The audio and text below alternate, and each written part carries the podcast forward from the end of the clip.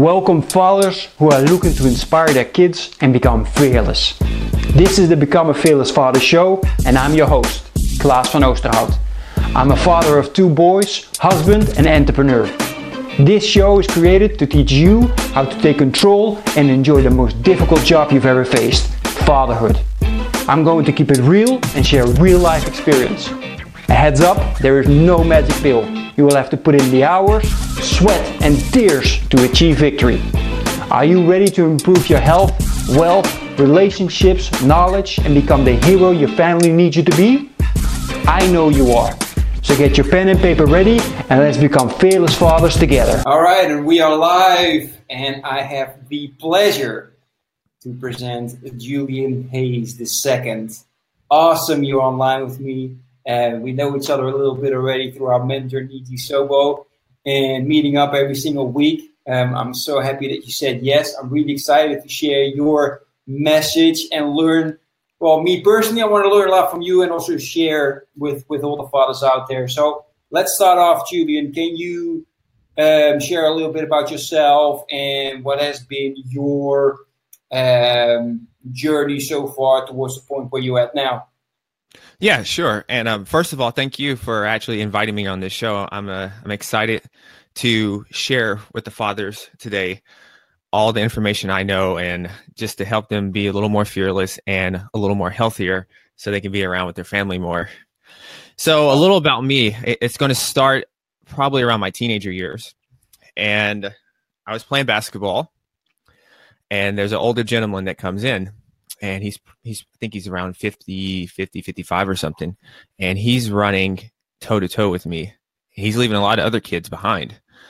And we got to talking at the end and this is the first time I've seen someone that's that's like in this good of shape at this age because to me and for what I've heard in my background, it's like, oh, when you get older, you know, that's when you just get sick and you gain weight and et cetera and et cetera. So this is really different to me. And so we start talking, and the guy was like, "Yeah, age is nothing but a number, and you know your body's a temple." And you know that little seed right there stuck with me as I went on to university, and that's when I really got into health and spent a lot of my weekends studying, learning, and I eventually moved, go to New York for grad school, take a year of medical school. That's where my life changes. I meet a lot of interesting people up there from all parts of the world. Mm-hmm. And so I come home that summer night and I decide not to go back to school. And the, the funny thing is, I told everyone I wanted to be a writer, I want to be a coach, and I want to I want to have a legacy and, and you know make a bigger impact in in my own way. And the funny thing is, people thought I was on drugs or something because no one ever knew that a I like to write and B, I had these desires to to be something bigger in me. I kept them secret for like 25 years. And so it was a big shock to people. And so up until that point and then now I've just continually to now I write for different magazines. Some of those are like Inc. magazine and entrepreneur. And then I also work with like um, impact driven entrepreneurs to help them automate their health and create a predictable energy system so they too can live their highest form of life and make their biggest impact. Nice. That's awesome. So, just a question that I have between from your story. How did you handle the fact that you have been, let's say, bottled up, keeping bottled up that that desire to write and, and make a legacy and have an impact on the world? And then all of a sudden share it and get that response. How, how, did you cope with that? Because that must have been, well, I can only imagine that must have been a, a big blow. Yeah. Well, at first, um, I thought everyone was going to be excited, and I did not get that. so, honestly, at first, it was it was a little damaging to my ego, and I'm not going to lie, I started to question myself because I didn't I I, did, I really didn't have any like writing skill. I didn't go to school for writing or anything, and so I did think about like, man, maybe I should go back. But you know, I didn't want to be 50 years old or 60 years old and be that old guy that talks to kids about what I wish I'd done when I was your age. So I didn't want to be that person. And secondly, that's when I, I knew I had the power of books. And so I essentially formed a new family and just started reading a lot of different books about people from different circumstances. And I just relied on that and then just a belief in myself to put in the work.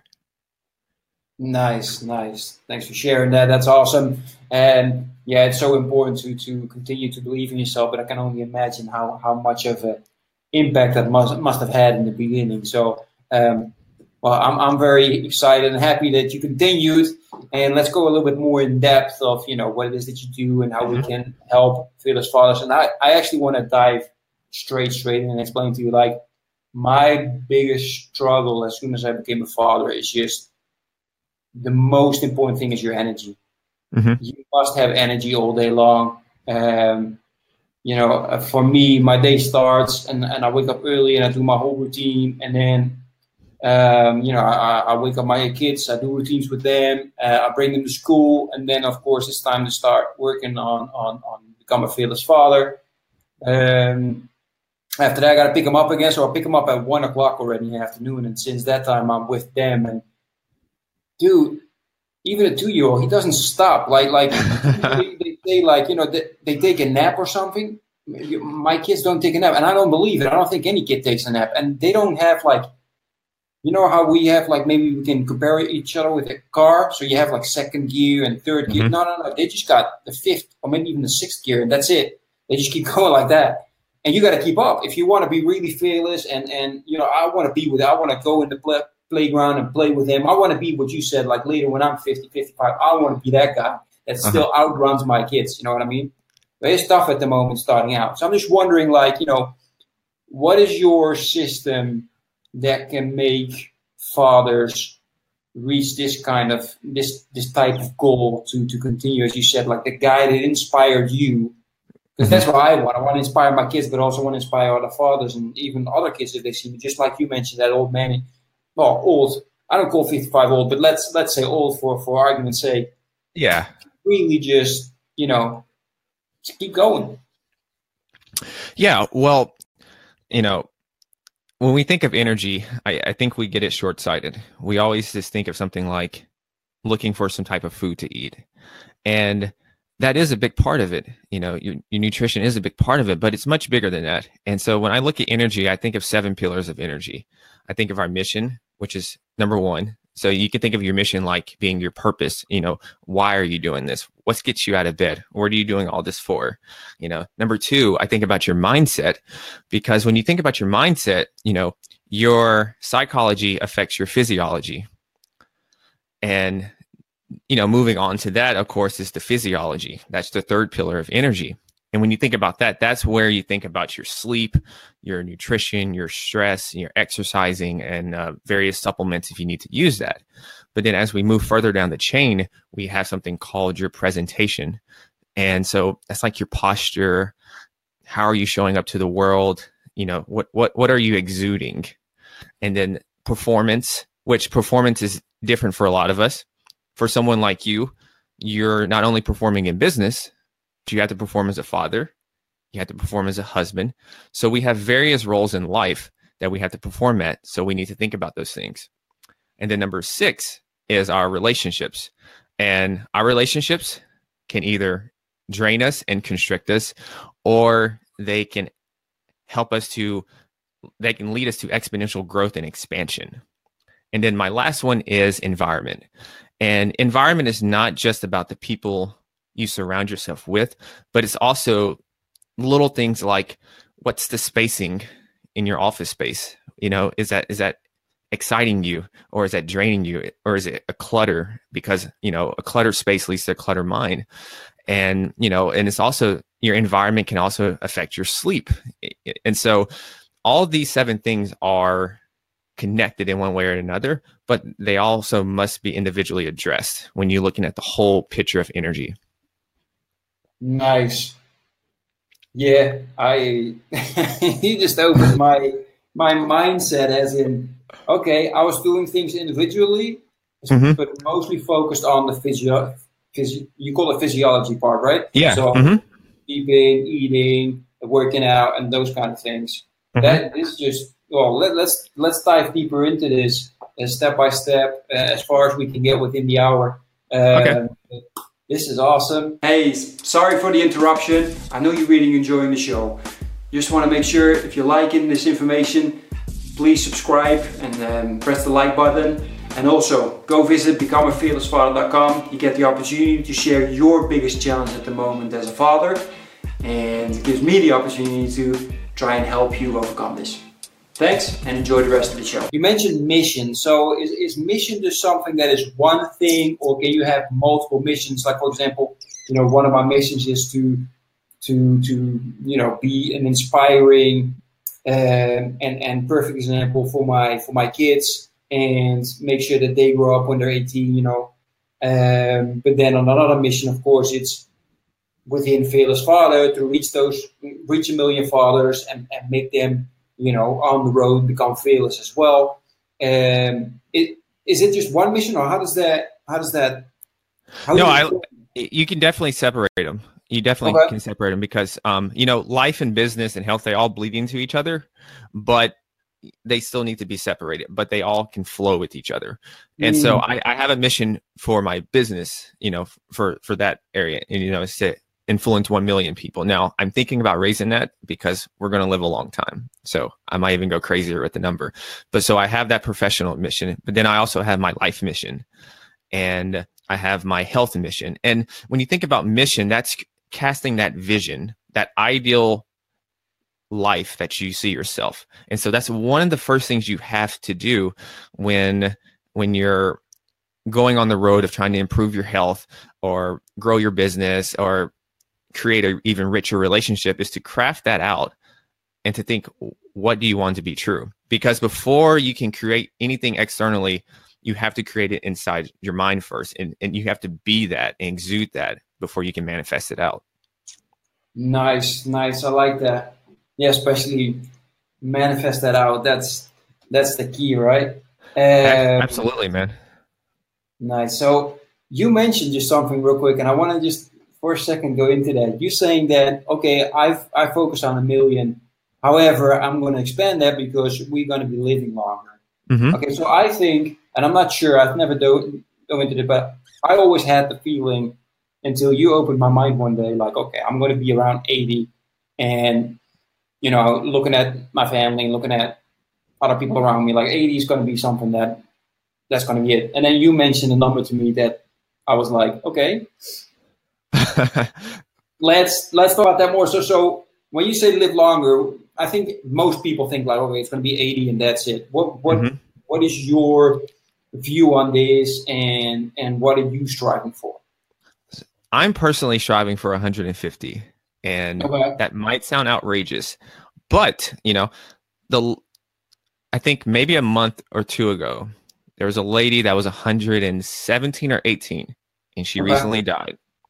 And that was the oldest person in the world. And this is 2018, and she made it to 118. And so she was born a long time ago, before mm-hmm. we had all this advancement, before we had all this information. And we have that information now. You know, so that's automatically going to add some years because we can learn from mistakes of the past. We can learn from history. You know, the average life expectancy now is, I think, maybe around 80. So and then I think around about a year 2030, they're going to be able to add a year for our life for every year afterwards, something like that. And I forgot the research study that I saw this from. So, and then I just have faith in myself to get lucky and have a few extra years. So that's how, like, if she did it 118, I know I can do that. And then relying on science and good behaviors and, and things I've learned from blue zones, I'm going to get to that, those extra 30 years. So that's my philosophy with that. Nice. That sounds awesome. Now I'll sign up for a hundred. Yeah, and, and so here's the thing, though. You know, we can stay around a long time. You know, so there's a lot of people who unfortunately have diseases and different chronic illnesses, and they're still around at 80 years old. So mm. it's not just about living to be. It's not just about living longer, but it's also about living longer with a high quality of life to go along with that. Exactly. Yeah, you make a very good point there. I mean, you don't want to be, for example, be 80 and live another 10 years and just be a, a plant somewhere in a room, yeah. mm-hmm. just withering away with with nothing to give and just sitting there and maybe have somebody visit you. No, I'm assuming that you're saying I want to be 150, but you want to be doing this, making a huge impact and teaching people uh, about the art of fitness and, and, and life throughout. Yeah, seeing right? seeing tons of generations of, of people. Yeah, awesome. Yes, and seeing all the cool things that are going to happen in the future. I'm super optimistic about things that are going to happen in the future. Nice, loving it. Let's see how far I can join you on that journey. um, all right, so I, I, must be honest, I'm not proud of this, but the other day I was laughing a little bit, and um, the reason was that um, you know I've joined a lot of father groups on Facebook, and I was reading some of the messages, and you know it basically came down to like one of the fathers was pointing out, like, or was annoying, annoyingly pointing out that I'm getting tired of everybody sharing uh, their videos or their messages in regards to working out. Like there's some mm-hmm. guys, you know, they're working out and they, they, they're doing really well, and then they share that. He was getting annoyed and he was venting that. So I was laughing a little bit. But then I started thinking, like, okay, so, okay, that's what he posted, you know, that's cool. But how is that possible? I mean, after all, we all know basically what it means to, to, to live healthy right? So, mm-hmm. what is it then that that that holds us back? What is it then that it makes it so difficult for people to actually live healthier? Yeah, I it's a multifaceted issue. It's not just one thing. You know, I think the world wants to tell you it's just it's just food or it's just not exercising enough mm-hmm. and you know that's not it there's something deeper there you know um, there's a reason why people might eat a bunch of sweets you know my theory the reason why a lot of people reach for sweets or are drawn to those sweets is because they might not have enough pleasure in life and those sweets represent a hit of dopamine mm-hmm. um, a hit of pleasure a sweetness in their life that they don't have right now. So maybe, maybe their job, their work is terrible right now. And maybe their relationships are not good right now or it's stressful. And they just need something to escape for a temporary moment. And that's what those sweets represent. Unfortunately, that's not getting them to the root cause of the issue, you know.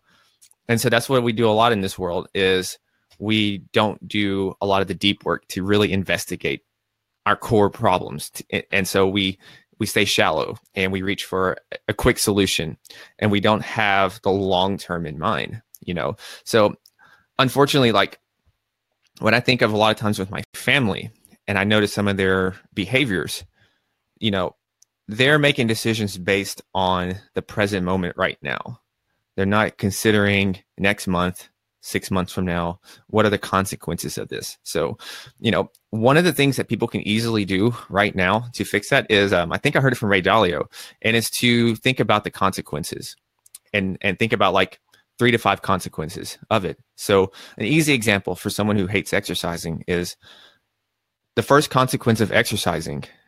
There's going to be some pain involved. You might be a little sore. But if you go down the list and you think about the third, the fifth consequence, you're going to have a better heart, some better lungs, some more energy, better mood. But you have to think about all those consequences down the road and not just get so caught up in the present moment. I so if I understand you correctly, because I'm guilty of this, right? I'm not gonna mm-hmm. Whole. I'm, I'm, I'm doing a lot better um, with with working out and eating healthy, especially what you're saying, just that craving. I, I must say, yeah, I still have that. Like during a week, it might happen several times.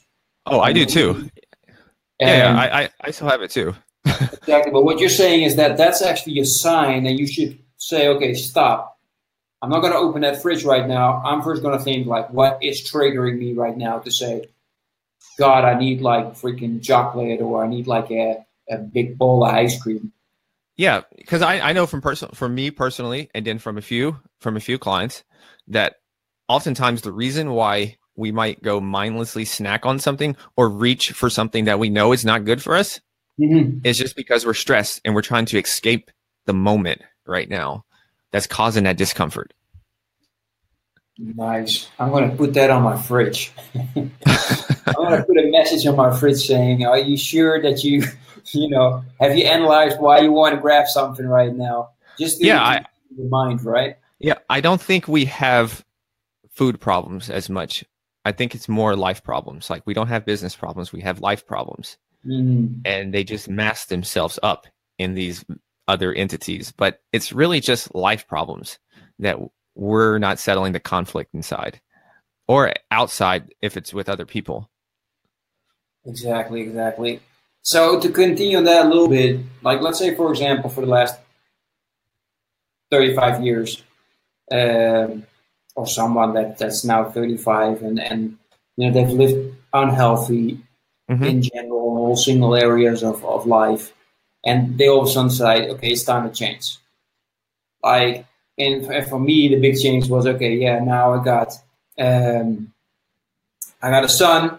So you know i, I got to step up my game. And, and i think I, I see that that's for for a lot of fathers out there it's a trigger. Um, what would be like their first steps to guarantee that they because you see a lot of people they try to try to feel and then they fall back into the old rhythm and that's it now what would guarantee a, a long lasting successful change? Yeah. So when it comes to if you're just looking at exercise by itself then simply walking is an easy start. Just simply walking because that's going to give you energy in itself right there. You know, walking five times a week for 35 minutes or three times a week for 60 minutes is more than enough to get started. Mm-hmm. You know, or you can use some of that time to go play with your kid and get outside, especially when the sun's out, because the sun is valuable, really valuable in terms from for a myriad of reasons. Now, if you're looking at the big picture of things, what can get someone is to actually pretty much treat their treat their health, treat their body like a business and start scheduling and creating routines for different areas of their health just like they do with their business. So, you know, we're always going to schedule calls you know, if we have sales calls, we're, definitely going to have that on the calendar. We're definitely going to have meetings with any of that. We're definitely going to have like doctor's appointments. So we're not going to forget those things. So we kind of have to create that urgency with our health and put that on the calendar as well.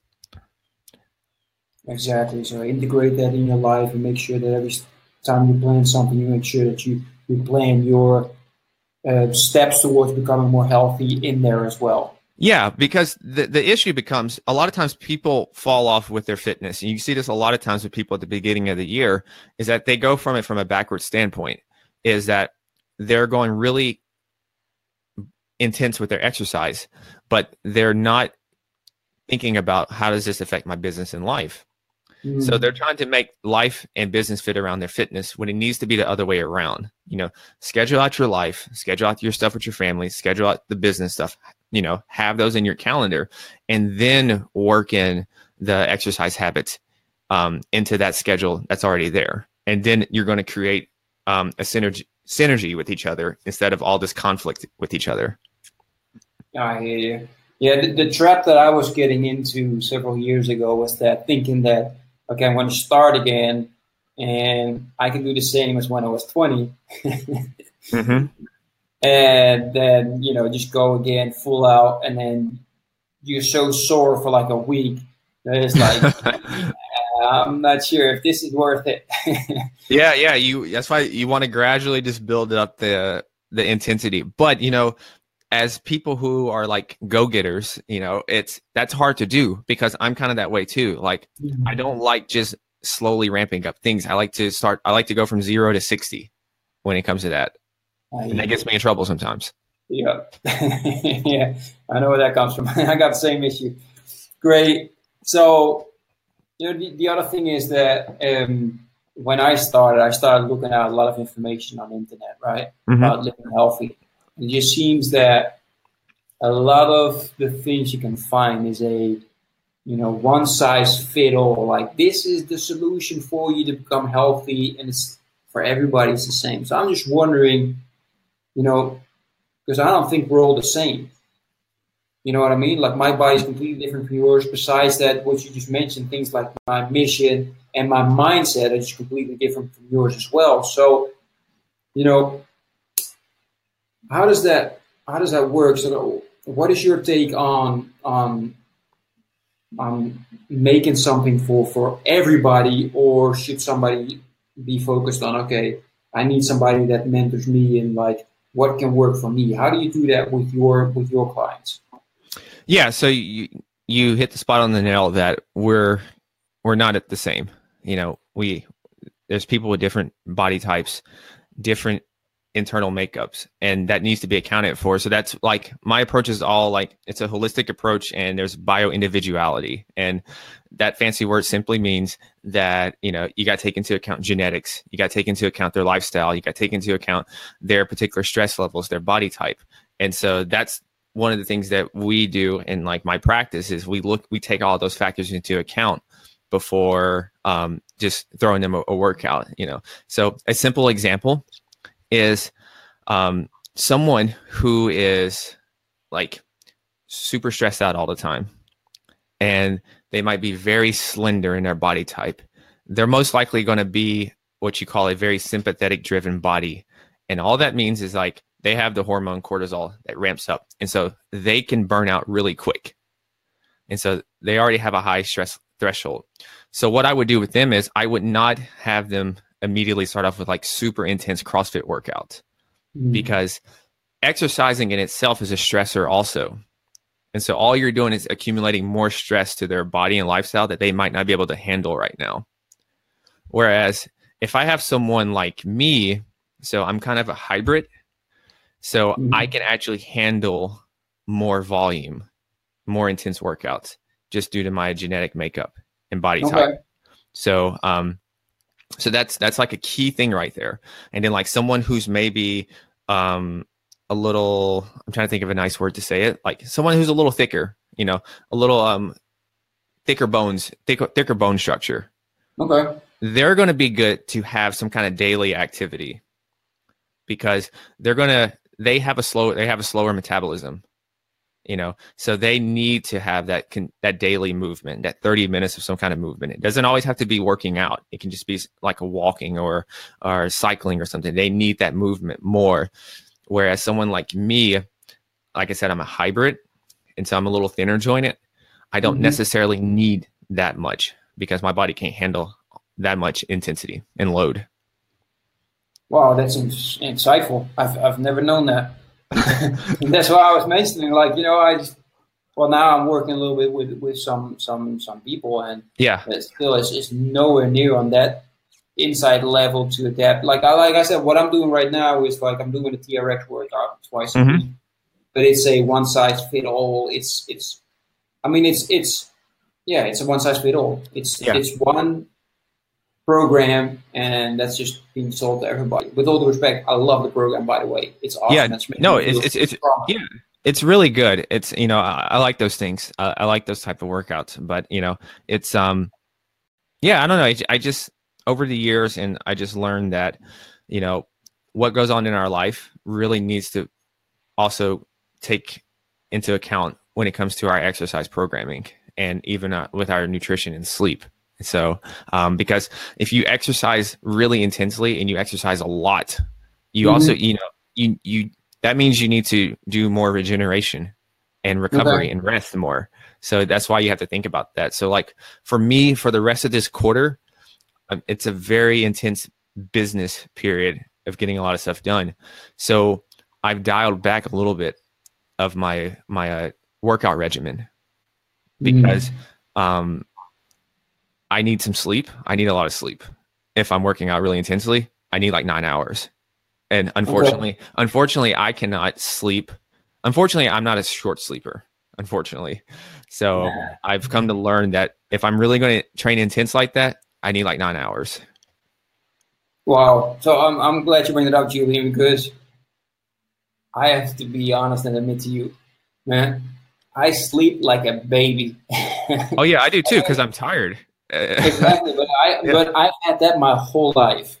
Like mm-hmm. literally, my father, when I was a child, had to run into the room and grab me and pull me away because somebody lit a truck on fire. And I don't know if you've ever seen a huge truck. Well, you've seen a huge truck because they're in America. But the, the trucks in, in the Netherlands, they have huge fuel tanks like right there. And they somebody lit it on fire, and if that ignites, it's going to take out a couple of blocks. Dude, I didn't wake up.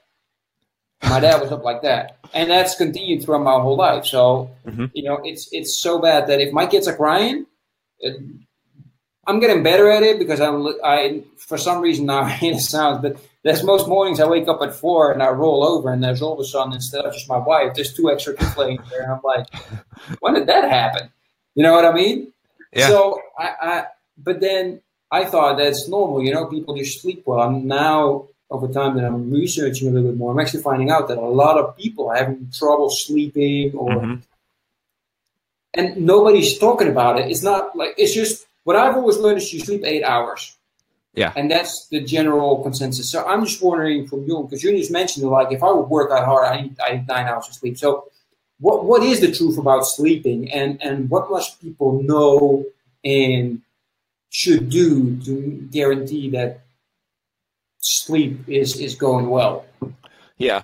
Um, you know, saying that you you must have 8 hours, that's not that's a myth. So you not everyone needs 8 hours. Um, some people can go on less and some people can, some people need more. So that's a thing that's once again is to your body type, to your individual makeup and everything. Now mm-hmm. we do know that there you can't just go on five hours of sleep every night. We do know that. You can't just go on four hours. There's maybe I think I think there's actually two maybe two to three percent of the world that can actually fully function, blood markers and everything, on like four hours of sleep. And that's because they have a specific gene in their body that allows them to do that. Lucky you know? Yeah, lucky, lucky. Exactly. I don't really like to sleep.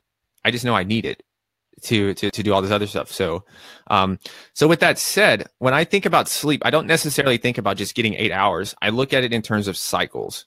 And so, what I mean by cycles is the average sleep cycle for a person from stage one to stage five of their sleep cycle is going to be 90 minutes. And so, the average person needs seven and a half hours of sleep a night. So that's let's see, 93 hours. So that's five sleep cycles. So that's yeah, five sleep cycles a night. So you can look at it that way. So throughout the week, that's going to be 35 total sleep cycles. Now, here's the now here's the way I look at this. Some nights life happens or you want to do stuff with your family and that throws off your bedtime. Well, you can just make that up later in the week. You can maybe take a 90 minute nap during the day or you can take you can schedule in three 30 minute naps and you still make up that time. So that's kind of the way I look at that is just that because, you know, as an entrepreneur myself, um, you can't just, you get to working and, you know, you can't just sleep all the time because you got, you got work to do. So, you know, so that's why for me, I know my magic number is seven. So I don't, I try not to go below seven. Seven's my magic number. There are some who can get by on six, but over time, that does affect you. You know, from a um, body standpoint, if you're mm-hmm. trying to lose, if you're trying to lose body fat and ex- and your performance, that does affect you. And so that's if you're sleeping that small of amount, then you definitely don't want your training to be balls to the wall, crazy intense every day, because you're just going to wear your body down. I hear you. Great. Thanks for sharing that. Um, I was just wondering because you mentioned real quick, like, you know, you can take a, a 90 minute nap or you can take a nap. Um, during our calls with Niji, you mentioned that, you know, um, you, you like Portugal, you've been to Portugal, and I'm just assuming that Portugal is exactly the same as, as Spain and Italy. Uh, they're famous for their siestas. Um, what's what's your take on that? Um, like, should that be something regular or is that pure something that um, like lately I've been doing like before I'm from the Netherlands we don't do siesta it's it's, it's too cold there to mm-hmm. think about siesta but now lately, I'm I'm I'm actually like taking 20, 30 minute naps just to to get back that energy. I'm just wondering what's you, what's your your take on on that. I think if you want to take a nap, I'm all for it. I think that's up to the individual. Um, mm-hmm. Yeah, it's, it's totally up to the individual.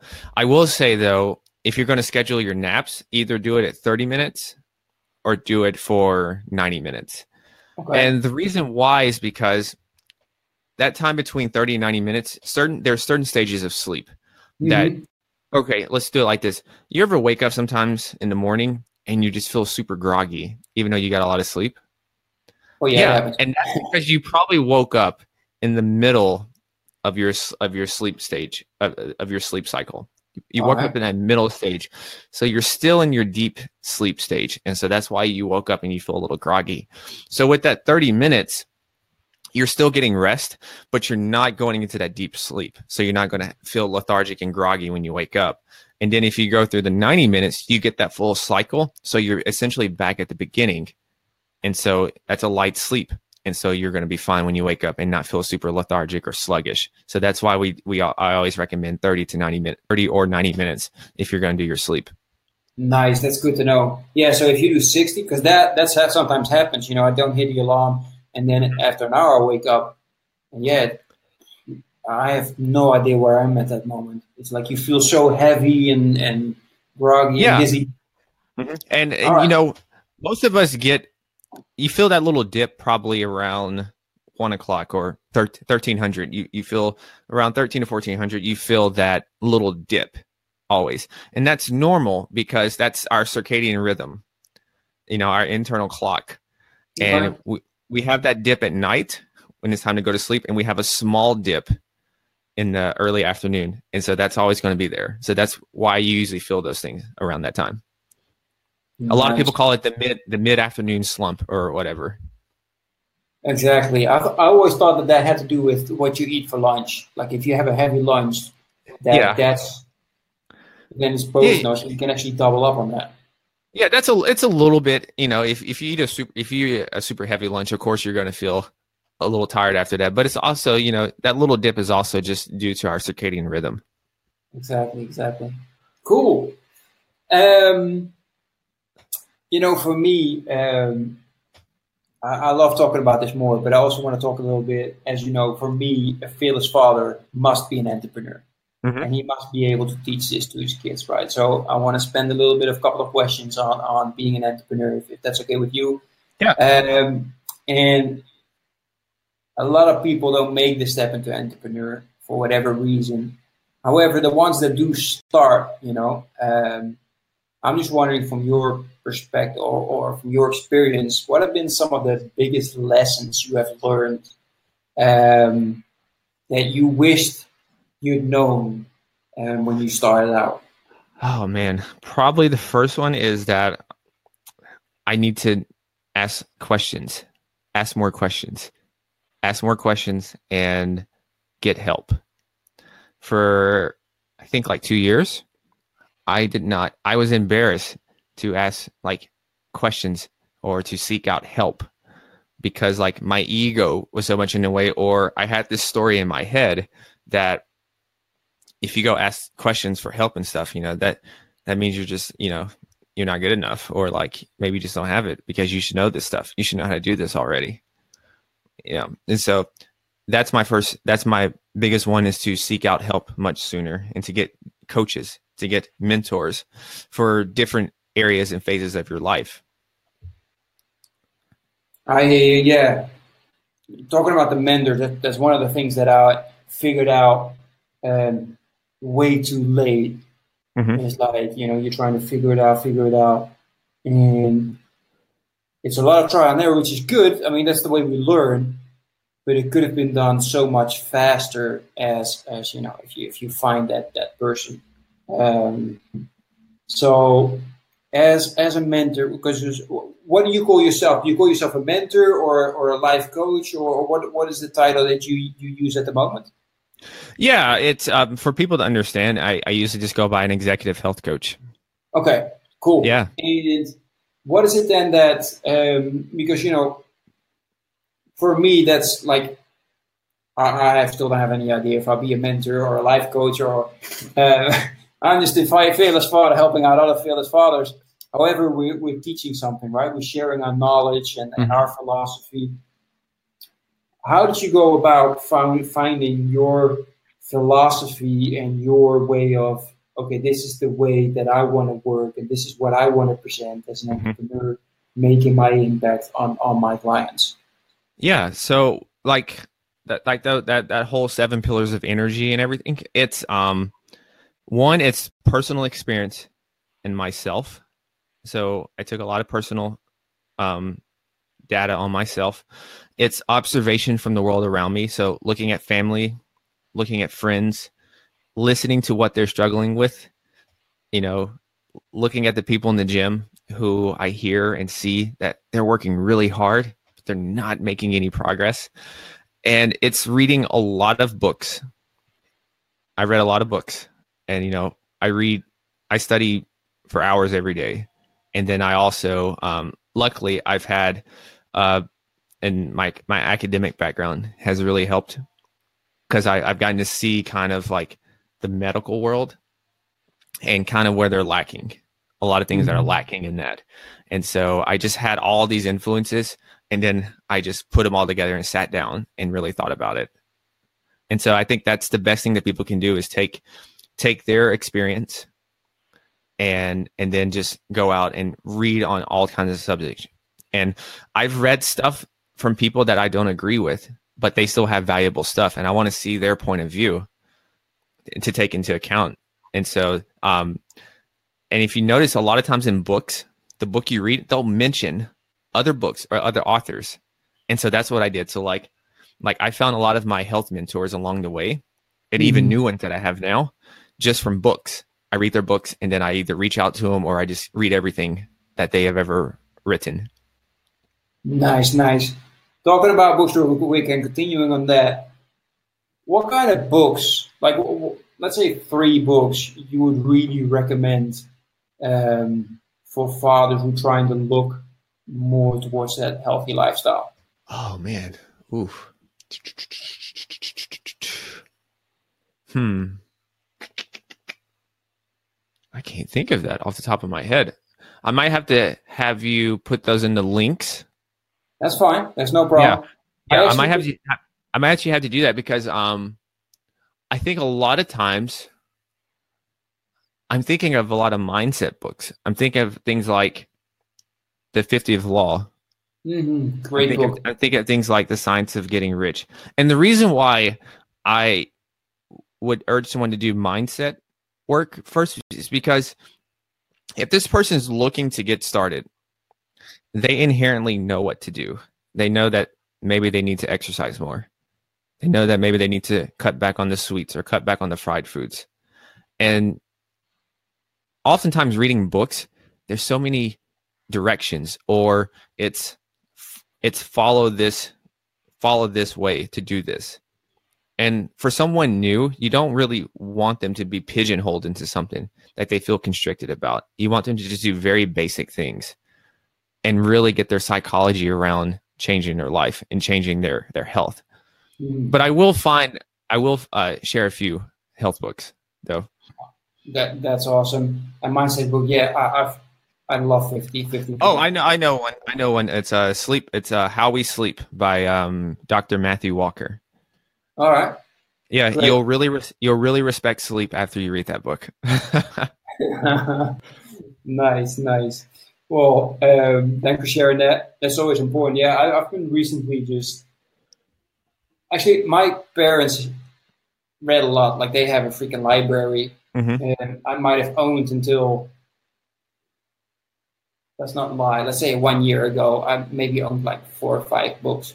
Like I'm talking about like books, not not my martial arts kind of explanation, but yeah. like real books with, with, with high value. And, and 50 Law is actually the book that I've now, in a short period of time, read twice and listened to twice as well.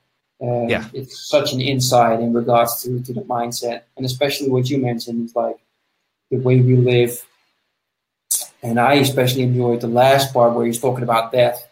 Um, and and the sense of urgency. That that just made a huge impact on me as a father, uh, a husband, and, and an entrepreneur. Yeah, so, and I, you know, I think about that stuff because I'm currently not a father, but in the future, there's a high likelihood that I will. And mm-hmm. so I, I, think about taking care of myself now because I want to pass on the healthiest set of genes that I can. Because there's a thing called epigenetics mm-hmm. that, um, you know, what you you're going to pass on to your kids, kind of how your current physiology is right now. And so I don't want to set up the kid already with a few check marks against him that makes his life harder growing up or it makes him predisposed to certain issues. So I really want to put him in the best conditions as he's coming into the world. I didn't know that either.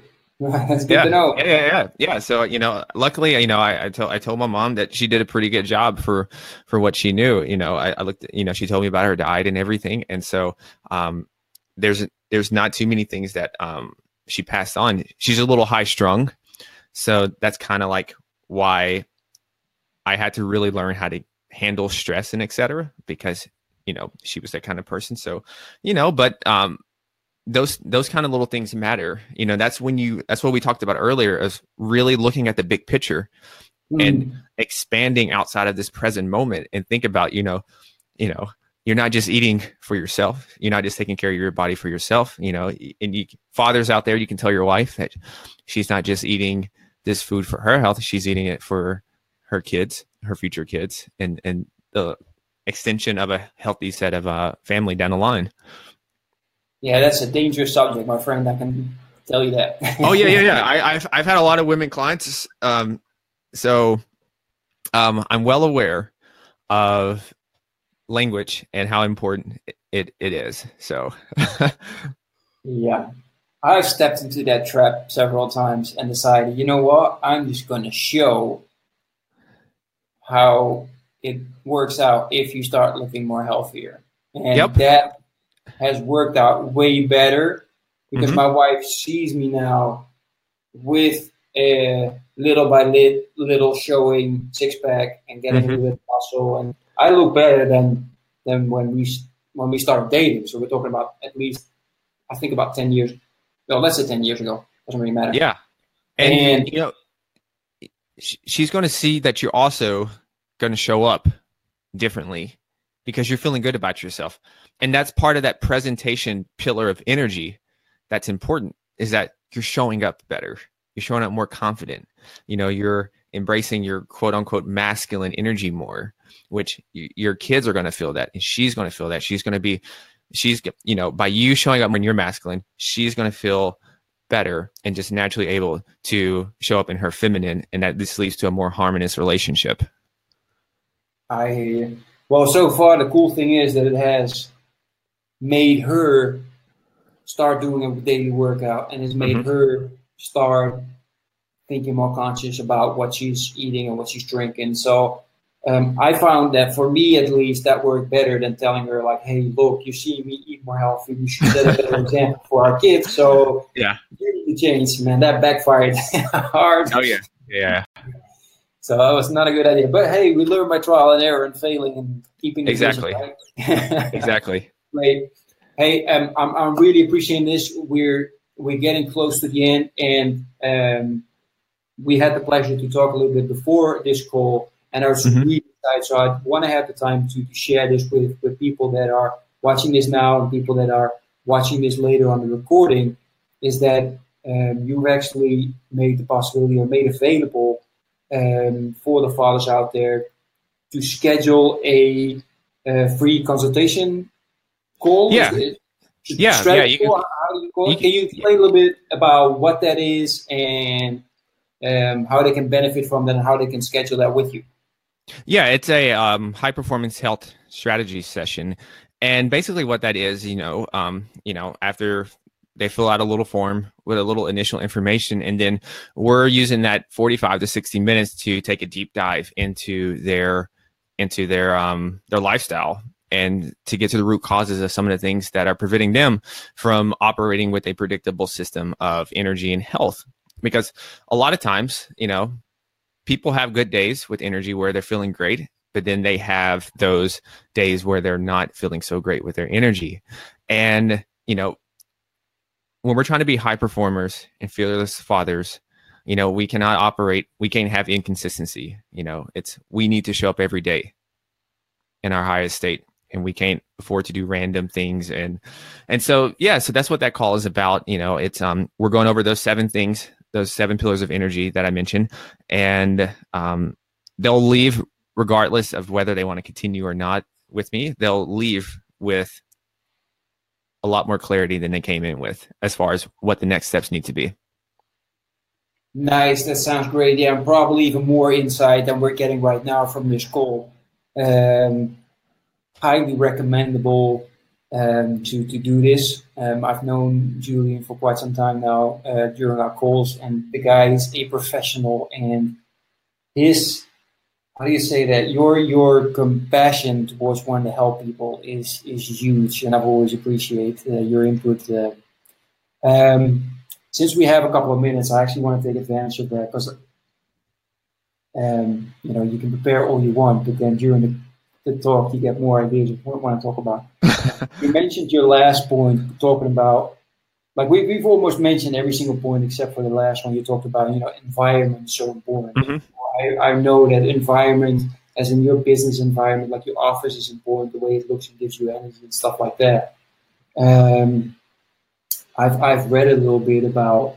Um, I, I can't come up with the names, but but the Chinese philosophies in regards to energy um, mm-hmm. how you set things up, where the light comes from, and all those kind of things.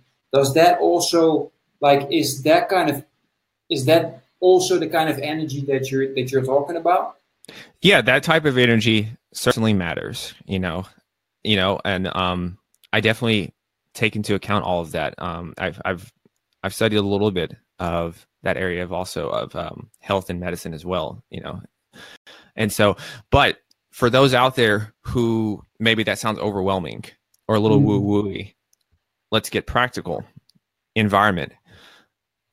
Environment affects your sleep big time, specifically light. So, for those of you who live in neighborhoods and you have light coming in through your blinds at night, that's going to affect your sleep. For those of you who have, I don't know, some people still sleep with a TV on. So, for those that sleep with a TV on, that's affecting your sleep. For those that have a phone right beside you, that's affecting your sleep. And so it's those little things right there that are going to reduce your sleep quality in itself. It's those things right there that are going to cause more anxiety, cause more difficulty to turn off at night, to even fall asleep. It's those things at night that are, especially with the TVs and the laptops and the electronics in your room, it's those things that are going to cause the inability to connect with your wife more. And then one night's okay, you think about it, but then over time, those little habits build up. Mm-hmm. And now your connection, your relationship is not as strong. So you really want to guard. That's what it means by guarding your environment. Because when you don't take care of that environment, that bleeds over into affecting your relationships, which bleeds over into affecting your physio- physiology and health you know, simple things to do when it comes to protecting your environment is I don't like to have any TVs in the bedroom, if at all possible. I would hmm. leave the TV. I would leave that out. Um, because then you just you just really want your bedroom to be for connecting with your wife and to sleep, and that's it. I would also invest in some kind of blackout curtains if you have light coming through. And if at all possible, don't have your phone in the room but if you need it in the room, place it far away from you. If that's what, and then place it on airplane mode. If that's what you're using for your alarm. Because when the phone is on and you have the Wi-Fi signals and etc., that is still giving off energy, and that's affecting your body as well. And so those are the like invisible factors that affect our health, affect our energy, and etc. cetera, and etc. cetera. Cool. I'm so glad I asked that question. Thanks for that. Now, I've heard a little bit about it, the, the phone, and I actually turn off, I, I put it in airplane mode. Mm-hmm. You still recommend to not place the phone inside your bedroom and, and buy like an actual battery run clock? Ah, I think I think a phone is fine on airplane mode. Okay. Far away from you, but um, different people. I like those. Um, have you seen those wake up those those lamps that wake you up gradually? I've heard about it. I haven't seen yeah. them. Those are a pretty cool investment because it's like the sun's waking you up. It gradually gets lighter in your room to wake you up. And so it's a more gentler form of waking you up.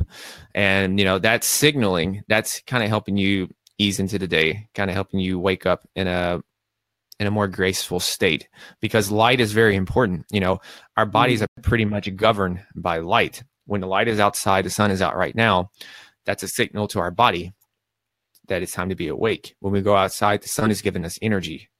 You know, unfortunately now at nighttime, we can simulate daytime, mm-hmm. which throws off our circadian rhythms, throws off our biology. And so that's why we have a lot of issues at night. And so generally the reason why, you know, to cut all that out, the reason why I say sometimes you might want to get rid of the phone is because it's sometimes too much of a distraction for people. Like you might want to check text messages or, or scroll the internet. So I just don't want it to be a distraction for connecting with your wife or focusing on doing your night routine and going to sleep at night. Exactly, exactly. Now, you mentioned like okay, you you you, sh- you make sure that there's no light coming in, and mm-hmm. then you get the lamp, which is awesome. But that's where the issue comes in. It's like okay, I, I, wake up at four, my wife wakes up at six. I don't think she'd be really happy if, if that mm-hmm. light comes out comes out. Yeah. Um, but besides that, what I was wondering because, as I told you, I sleep like a baby. Mm-hmm. However, does that still mean that because we have the blinds open like halfway and, and we ride out on the street, so there's lights, of course, coming from there. Does that still affect what you mentioned, the quality of sleep? Yeah, because um, your so your body has your body, you know, your skin has all these little photoreceptors, and mm-hmm. so the light, even then, like artificial light. So this is not like not not like natural light, like moonlight or like the lights from candles or something. That's a that light doesn't affect your um your body. Okay. It's it's the artificial lighting, like street lamps and etc. and things like that. So those little things do can kind of um, affect the quality of your sleep. Now it's not by a huge margin. I'm not saying like it's going to cause you to have insomnia or anything, but yeah but you know it you know our body does have all these like photoreceptors on it and then um that light signals that and it hits something called like melanopsin you know which is a which is used in the daytime. And so we want melatonin at night not not melanopsin. So it's um so yeah so it's those little factors. But um definitely don't like freak out if, if you're like oh i got this little speck of light in. It's just that those are the things to gradually work on over time. You know, that's like a stage five of it, you know, of the of the situation is to worry about every little speck of light. No, no, of course. Um, however, within the the the road that I'm walking right now, I keep continuously trying to improve little things, and yeah. sometimes it's the little things that have huge results. Um, yeah. So it's definitely that's why I keep asking. Um, and and it's so nice to be able to to be able yeah. to pick your brain on there, just to see. Okay, that's uh, that's something I'm going to try. You know. Um, yeah. Oh, oh, one more thing is um I forgot. This is a big one. Is to uh make sure your room is like cool and not like hot. Like I'm really surprised. Um, I actually grew up. My family likes to sleep in really hot conditions. I don't understand that. Okay. And so it's like, yeah. So um, make sure you sleep in cooler cooler rooms. I because your body nat- your body naturally wants to your body naturally um, goes your body temperature naturally goes down at night. Uh-huh. and so you want to keep all the conditions around that aligned with your natural biology. And then as the day and then as we wake up throughout the day, the morning and into the afternoon our body temperature is obviously higher. Mm-hmm. great. That's that's a, that's a great tip. Yeah i actually heard it's i believe they said 22 degrees celsius I don't know what that is in Fahrenheit, but yeah. So uh, let's. Oh man, I was really good at Celsius, and then I, have slacked off now. So it's 67 degrees Fahrenheit, which is that like 16, 17 degrees Celsius? Oh, really? That's even colder. Okay. I think maybe 17 times two. I can't remember off the top of my head. You know what we do? We'll, we'll, you yeah. let me know later how much that is, and then we'll write that down as well, just to make sure that everybody knows that. But how would you go about creating that? Because you, you I don't think you want to do the a put the AC on to to get that kind of temperature, right? Um, no, you can sleep with the AC at night if yeah, if you if you want, if that's if that's what's going to cool the house, you, then you can keep that on at night. I hear you. No, just to make sure also that you don't get a cold. It's the last thing you want. Well, luckily, you know, the good thing about when I was over in Portugal is that, you know, a lot of places in America, we have central AC. And so mm. over there, there, there wasn't central AC. And so it was super cold at night. And it took some getting used to because I'm like, man, it's really cold. Like stepping on the floor and everything. I was like, wow, it's really cold over here. Like you guys don't have like a, you know, AC or, or heating unit. It's like, wow. But my sleep was fantastic once I got in bed. It was fantastic because those cooler temperatures around the room coincided with with my with what my body wanted to do. So my sleep is really good. Exactly, exactly. Great. Well, thanks again for sharing that advice. Um, it's been a really insightful interview. Um, I hope everybody enjoyed this. Just in case if uh, people are like me and keep coming up with new questions, how can how can they get a hold of you? How can they get in touch with you to, learn more? Yeah, so yeah, so you can go to my home base, which is the art of fitness and life.com, and you'll see all types of information there. Nice. Thanks for that. We will definitely be sharing all the links um, within the uh, within the, well, underneath the video, um, as well as the link to uh, to to hook up with you if they want for the the free strategy session. Um, again, thank you so much for for taking the time to uh, to answer all of my questions. And um, yeah, let's keep in touch. And to everybody, um, I hope to uh, hear and see you all very soon. Thanks for having me on again. And um, like I said, if any questions come up after listening to this or anything, just please feel free to reach out. I I love helping people. It actually energizes me. So definitely reach out. Awesome. All right, take care.